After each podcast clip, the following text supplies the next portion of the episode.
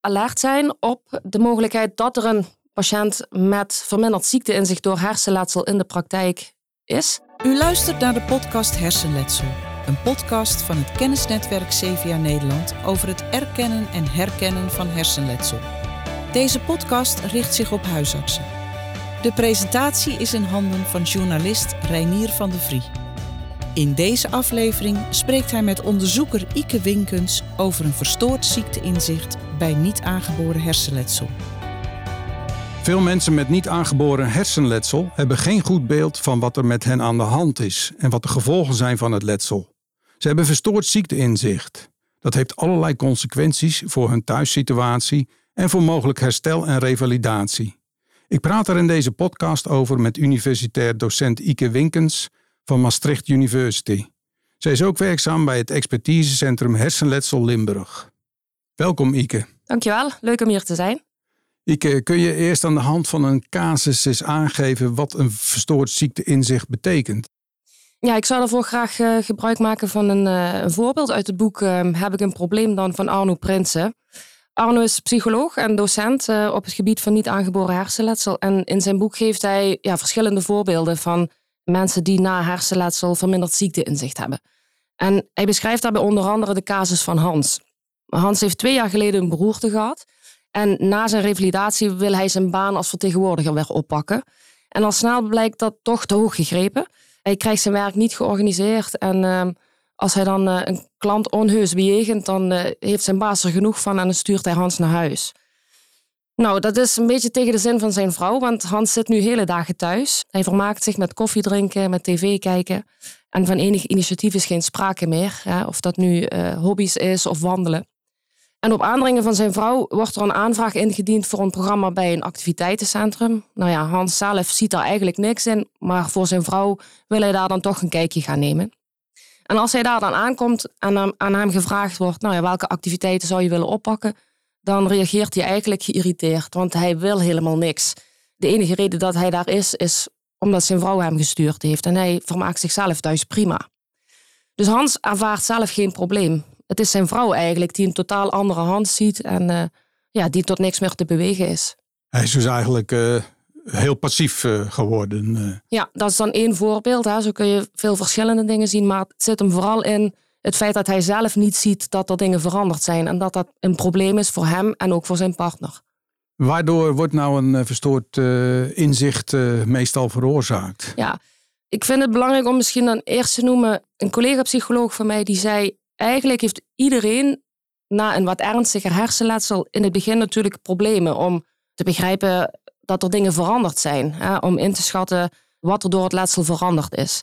Mensen zijn zich dan in die eerste fase nog niet bewust van veranderingen, bijvoorbeeld in gedrag of cognitie, zoals het geheugen, en kunnen ook ja, niet goed inschatten wat de gevolgen zijn voor het dagelijks leven.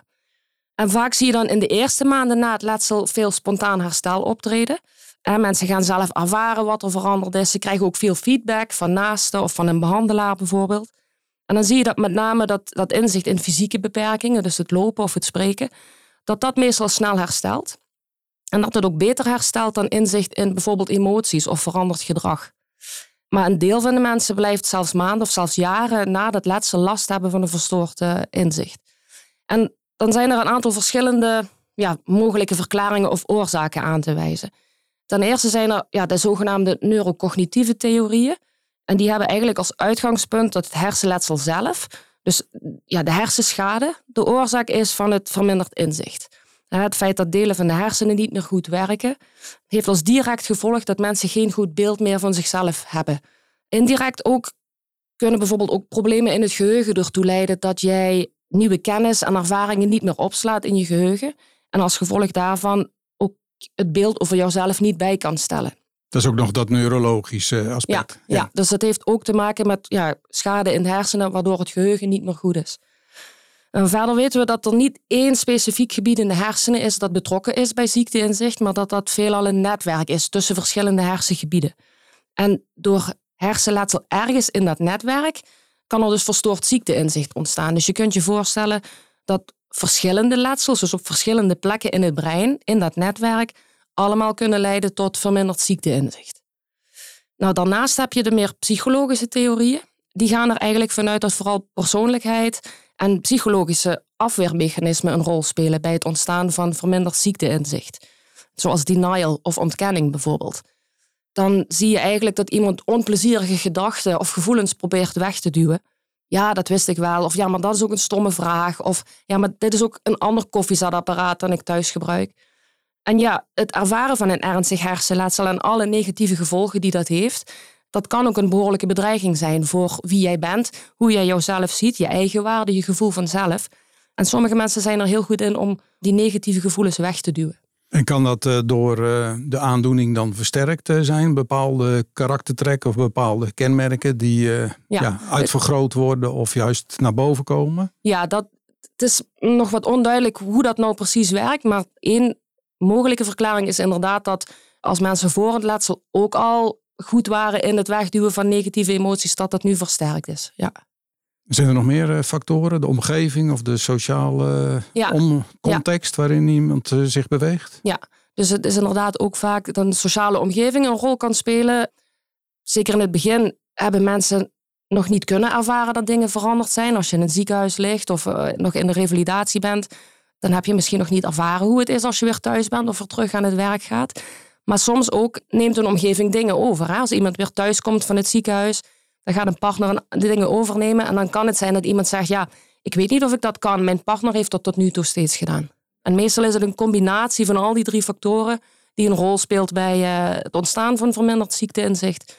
En bij de ene persoon speelt dan de ene factor een grotere rol dan bij de andere persoon. Wat zijn nou in het algemeen de kenmerken en symptomen van een verstoord inzicht? In de praktijk is het soms moeilijk om dat verschil te maken tussen verminderd ziekteinzicht door dat neurologische defect, zal ik maar zeggen, of als gevolg van ontkenning of denial. Heel kort door de bocht zou je kunnen zeggen dat bij neurocognitief verstoord inzicht, dat dat vooral gekarakteriseerd wordt door een soort van perplexheid of verbazing. Als iemand dan geconfronteerd wordt met falen of hè, dat hij iets op zijn werk niet goed doet of met fouten, dan zal die weinig emotionele reactie vertonen. Mensen vinden het wel best. Die gaan ook niet met jou argumenteren waarom jij het fout hebt. Zullen de schouders ophalen en gaan weer verder. Bij mensen waar vooral denial speelt, daar zie je juist vaak het tegenovergestelde. Zij komen wel met argumenten waarom jij ernaast zit. En ze kunnen daar ook heel boos over worden. Of ze proberen bijvoorbeeld te zeggen, als je als eh, psycholoog een bepaalde test gebruikt om het geheugen te testen en je laat zien, ja, dat is toch wel veranderd ja, die test die jij gebruikt is niet zinvol. Of hè, wat weet jij er nog van? Jij komt ook net kijken. Een beetje een argumentatie uh, met soms eh, ook een, een, negatieve emotie eraan gebonden. En wat zijn de gevolgen van een verstoord inzicht? Uh... Nou, per definitie hè, zijn, zijn mensen met verminderd inzicht zich minder bewust van veranderingen in gedrag of cognitie, hè, dus geheugen bijvoorbeeld. Maar ze kunnen ook minder goed inschatten wat zijn nou de gevolgen voor mijn dagelijks functioneren. En het kan daardoor zijn dat iemand in eerste instantie ook geen behoefte heeft aan hulp of zorg of revalidatie. Want ja, ik heb geen probleem, ik zie daar het nut niet van in. En dat kan dan weer leiden tot minder herstel. We zien dat de kans op terugkeer naar werk of weer deel, actief deelnemen aan de maatschappij, dat die kansen minder zijn voor mensen met verminderd ziekteinzicht. En op de lange termijn kan het ook zijn dat die mensen steeds maar weer tegen problemen blijven aanlopen. Terwijl ze zelf niet goed begrijpen waar ligt dat nou aan. Mijn werk loopt bijvoorbeeld niet lekker. Hè? Mijn baas is niet tevreden over mij. Of thuis, in de relatie zijn er problemen, ontstaat er steeds wrijving. Omdat iemand geen initiatief meer toont. Of omdat hij ja, feller reageert dan vroeger en daarop aangesproken wordt door een partner. Maar zelf niet begrijpt wat er veranderd is. Ja, je kunt je voorstellen dat dat grote invloed heeft op, uh, ja, op je stemming. Ook op hoe je jezelf voelt als, uh, als patiënt. Dus een verstoorde inzicht is meestal wel een groot probleem. Uh, zowel voor de betrokkenen als voor eh, de omgeving. Ja, ja dus um, kan inderdaad leiden tot grote frustraties bij de persoon met hersenletsel zelf, maar inderdaad ook bij een naaste, een partner of bij een behandelaar. Een behandelaar kan het gevoel hebben, ja, iemand wil niet veranderen, kan denken, ja, waarom luister je niet naar mij? Als behandelaar heb je vaak allerlei ideeën hoe je iemand kan helpen. We willen graag helpen, maar je voelt dan van ja, de persoon zelf wil nog niet of komt nog niet in beweging. En een naaste kan, kan denken, ja, ik heb er ook last van. Hè? Waarom doe je dat nou niet gewoon? Terwijl die patiënt zelf denkt, ja, laat me met rust, wat bemoeien jullie je allemaal mee? Heb je idee hoe vaak het uh, voorkomt, een verstoord uh, ziekteinzicht? Ja, die cijfers variëren heel erg. In de literatuur lees ik wel eens nou, dat zo'n 30% tot bijna 97% van de mensen na een hersenletsel op enig moment verminderd ziekteinzicht heeft. Dat heeft te maken met het moment waarop je daarnaar kijkt. Ja, wat ik al zei, vlak na een letsel heeft bijna iedereen moeite om in te schatten wat er veranderd is en wat je wel of niet nog kunt. Heeft ook te maken met de ernst van het letsel. Hoe ernstiger, hoe groter de kans dat het ziekteinzicht verminderd is. En ook met de manier van meten. Dus welke meetinstrumenten je daarvoor gebruikt. Maar ik denk dat het fair is om te zeggen dat zo'n 40% van de mensen met een beroerte of met een traumatisch hersenletsel lange tijd na het letsel nog steeds problemen kan ervaren. En uh, ja, wat kan de huisarts uh, doen aan dit probleem en hoe kan die het herkennen? Ik denk dat in de huisartsenpraktijk het misschien niet altijd de patiënt is die komt, maar dat het vaak de naaste is die zich dan meldt in de praktijk. Die dan naar de huisarts toe komt met problemen. En dan is het vooral een betrouwbare naaste die, die opmerkt dat iemand duidelijk zichtbare problemen heeft. Ja, dat dingen veranderd zijn.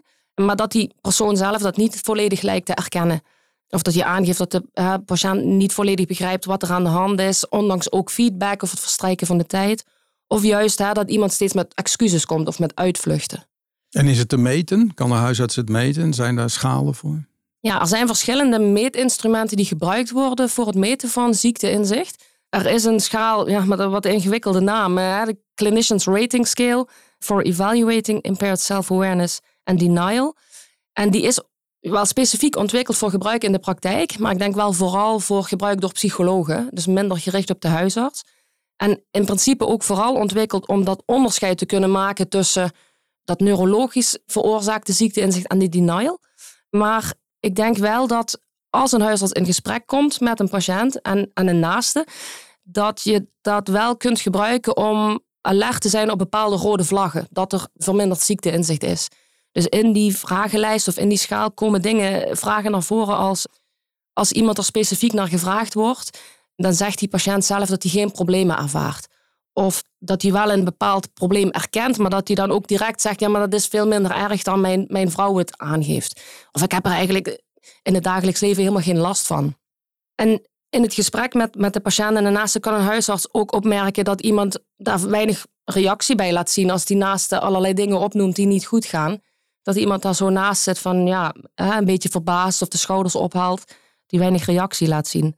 Gewoon dus- observeren dus. Uh, ja, dus dan kun je wel een aantal rode vlaggen kun je dan observeren inderdaad. Maar de huisarts kan die schaal dus wel goed gebruiken in bepaalde gevallen. Ja, het is een redelijk duidelijke schaal met tien vragen. En de meeste vragen kun je goed beantwoorden op basis van observatie en, en een gesprek tussen een naaste en een patiënt en zien hoe reageert die patiënt daarop. Niet alle vragen, soms heb je ook echt een testonderzoek nodig. Maar een deel van de vragen zijn ook voor een huisarts wel goed te beantwoorden. Ja. Ja, daarnaast heb je ook um, andere vragenlijsten, zoals de, de Awareness Questionnaire of Patient Competency Rating Scale. En dat zijn eigenlijk vragenlijsten waarbij iemand met hersenletsel zelf vragen invult als hoe goed kun je koken? Ervaar je problemen met geld omgaan? Ervaar je problemen met je geheugen? Dus allerlei alledaagse dingen. En de naaste die vult precies diezelfde vragen in over de patiënt. En het idee is dan dat het verschil in score een maat is voor het ziekteinzicht van de patiënt. Dus wanneer deze persoon zelf zegt, nou dat kan ik allemaal, en dat is een groot verschil is tussen wat de persoon met hersenletsel zelf ervaart en de naaste, dan is dat een teken van een verstoord ziekteinzicht. En dat klopt ook wel uh, meestal. Ik bedoel, als er veel verschil is tussen die twee vragenlijsten, dan is er meestal ook wel uh, sprake van een verstoord ziekteinzicht. Ja, er zijn uh, in, in, onderzoek bepaalde grenswaarden vastgesteld als het verschil groter is dan bijvoorbeeld 30 punten, ik zeg maar iets, ja, dan kun je wel spreken van, van verstoord ziekteinzicht. Nog andere schalen die interessant zijn? Of meetinstrumenten? Ik denk voor, voor gebruik in de huisartspraktijk zijn er weinig goede instrumenten ontwikkeld. En zijn deze wellicht wel bruikbaar. Oké, en dan heeft de huisarts vastgesteld dat er sprake is van een verstoord inzicht. En wat therapie? Ja, helaas zijn er nog weinig effectieve behandelingen om echt ziekteinzicht te vergroten. Er is wel in onderzoek gekeken naar welke elementen van zorg of behandeling kunnen nou helpen om, om uh, ervoor te zorgen dat iemand in het dagelijks functioneren weer beter functioneert. Die weer kan deelnemen aan de maatschappij. Wat in ieder geval niet lijkt te werken is om mensen te gaan motiveren tot verandering. Er is vaak al veel spanning. Hè? Spanning is vaak al te voelen. En ja, confronteren leidt dan eigenlijk alleen maar tot nog meer eh, frustratie. En, en dat iemand met de hakken in het zand gaat. Dus in plaats van motiveren tot, is het belangrijk om te gaan zoeken naar de motieven van die persoon met hersenletsel zelf. En belangrijk is denk ik voor een huisarts dat je in gesprek kunt blijven. Dat, dat hij niet gelijk de deur uitloopt omdat hij jou niet begrijpt of omdat hij vindt dat het onzin is. Is belangrijk om in gesprek te blijven en daarmee de persoon met hersenletsel zelf de ruimte te geven om ja, te gaan beleven dat er dingen veranderd zijn. De kans vergroten dat iemand zelf gaat zien dat er dingen veranderd zijn, dat er een probleem is waar hij ook zelf wat aan kan en wil gaan doen. Dus meer uh, op het niveau gaan zitten van welke pro problemen ervaar je zelf en waar je iets aan zou kunnen doen. Ja, precies. Dus je gaat vooral op zoek naar de ervaringen van iemand zelf, de verwachtingen ook. Hè? Dus stel iemand zegt van nou ik wil weer terug aan het werk en een baas of een naaste die zien dat helemaal niet zitten, want die zien allerlei beren op de weg. Dan kun je wel met allerlei argumenten komen, maar daar, is iemand, daar staat iemand op dat moment niet voor open. Dus wat belangrijk is, is dan vooral te blijven vragen naar nou, hoe denk jij dat het zal gaan?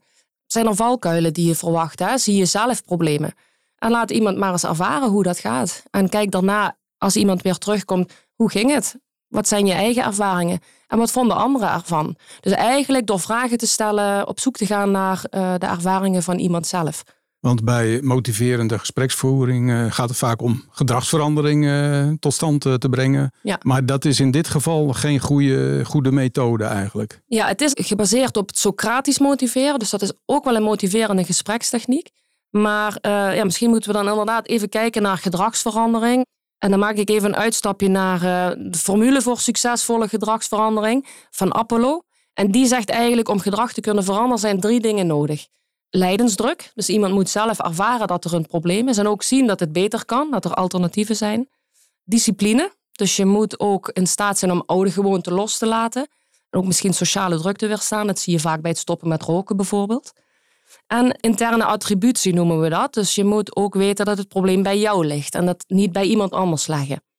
En juist bij mensen met verminderd ziekteinzicht zijn die lijdensdruk en die interne attributie er vaak niet. Het is ook moeilijk om discipline op te brengen, uh, om het gedrag te veranderen. Ja, en dan gaat gedragsverandering ook niet lukken. Dus dat kan pas als iemand daar zelf klaar voor is. Wat uh, kan de huisarts dan nog meer doen? Kan hij verwijzen? Naar, en naar wie dan? Ik denk dat een huisarts goed kan verwijzen naar, naar een psycholoog met ervaring in het behandelen van mensen met hersenletsel. Of in ieder geval ook affiniteit in het behandelen van mensen met hersenletsel. Vaak kun je dat ook wel een beetje googlen. Als je iemand naar een eigen praktijk verwijst, dan kun je alles zoeken van wat zegt iemand daarover over het behandelen van mensen met hersenletsel. Maar daarnaast denk ik zelf dat het goed is om mensen te verwijzen naar de psycholoog in een ziekenhuis op bijvoorbeeld een polyrevalidatie, een polyhersenletsel of een polymedische psychologie. Psychologen die daar werken en ervaring hebben met mensen met hersenletsel, die weten goed wat verminderd ziekteinzicht is en hoe ze daarmee om moeten gaan. Weet je hoe het met Hans uh, uit de casus is uh, verder verlopen? Wat ik al zei, uh, ik, heb dat geleend uit het boek van Arno. En het is wel een heel mooi voorbeeld van ehm, hele typische dingen die je ziet bij mensen met verminderd ziekteinzicht. Hans is niet de enige daarin. Je ziet dat heel vaak. En het is heel moeilijk om dat ziekteinzicht te veranderen. En ook voor, de, voor de omgeving om daarmee om te gaan. Dus daar is nog heel veel te doen. Nog heel veel onderzoek nodig ook. Ja, we zijn zelf op dit moment ook bezig met een onderzoek van onze promovendus Anneke Terneuzen, waarin we kijken naar de effectiviteit van een behandeling voor het vergroten van ziekteinzicht, gebaseerd op dat Socratisch motiveren. Dataverzameling is klaar, maar we hebben nog geen resultaten, maar wie weet. En dat is dan gericht ook uh, wat er aan behandeling uh, uit kan komen. Ja. Is het erg als iemand alleen maar uh, op de bank koffie wil drinken en tv kijken? Ja, we krijgen die vragen inderdaad vaker. Hè? Je ziet ook dat er een relatie is tussen verminderd ziekteinzicht en stemming. En dat je dan juist ziet dat de mensen met goed ziekteinzicht vaak wat somberder zijn. Dus dan kun je je afvragen, ja, moet je dat wel verbeteren? Want dan worden mensen misschien wel somberder. Maar ik denk dat op de lange termijn, als je niks doet aan dat verminderd ziekteinzicht, mensen op de lange termijn toch tegen problemen blijven aanlopen die ze niet begrijpen. En daardoor ook somberder worden, zich terugtrekken uit de maatschappij. Mensen zeggen vaak wel van het is wel goed zo. Maar de vraag is natuurlijk of dat echt zo is. En zeker als je op dat stukje van denial of ontkenning zit, is dat de vraag of dat wel zo is. Voor een persoon met hersenletsel zelf, maar zeker ook voor een partner of een naaste die daar uh, ook heel veel last van heeft. Heb je tot slot nog een, uh, een boodschap of tips voor, uh, voor de huisarts? Ik denk vooral alert zijn op de mogelijkheid dat er een patiënt met verminderd ziekteinzicht door hersenletsel in de praktijk is. Als er dus een naaste zich meldt met, ja, mijn man is veranderd en ik kan er niet meer tegen. Of daar vooral alert op zijn dat dat een gevolg kan zijn van het hersenletsel. Als patiënt en naasten samen naar de praktijk komen, ja, vooral niet proberen om dat te gaan oplossen, hè, om te gaan motiveren tot verandering. In gesprek blijven met de patiënt en dan doorverwijzen naar de juiste personen, zoals een polyhersenletsel of polymedische psychologie in een ziekenhuis. Ike, hartelijk dank voor dit gesprek. Dankjewel. U luisterde naar Hersenletsel, de podcast van Kennisnetwerk CVA Nederland over gevolgen van hersenletsel. Andere afleveringen zijn er met Vincent Kwa over hoe de huisarts de patiënt zorg kan verlenen bij symptomen van hersenletsel, met Lianne van Dam over vermoeidheid, met Christel op stal over de gevolgen van hersenletsel voor de omgeving van de getroffenen en met Frank Wiendels over overprikkeling en verstoorde emotie bij hersenletsel. De podcasts zijn te beluisteren via Spotify, Apple Podcasts, via jouw favoriete podcast-app en de website van kennisnetwerk CVA Nederland. Deze podcastserie is mede mogelijk gemaakt door de Hersenstichting.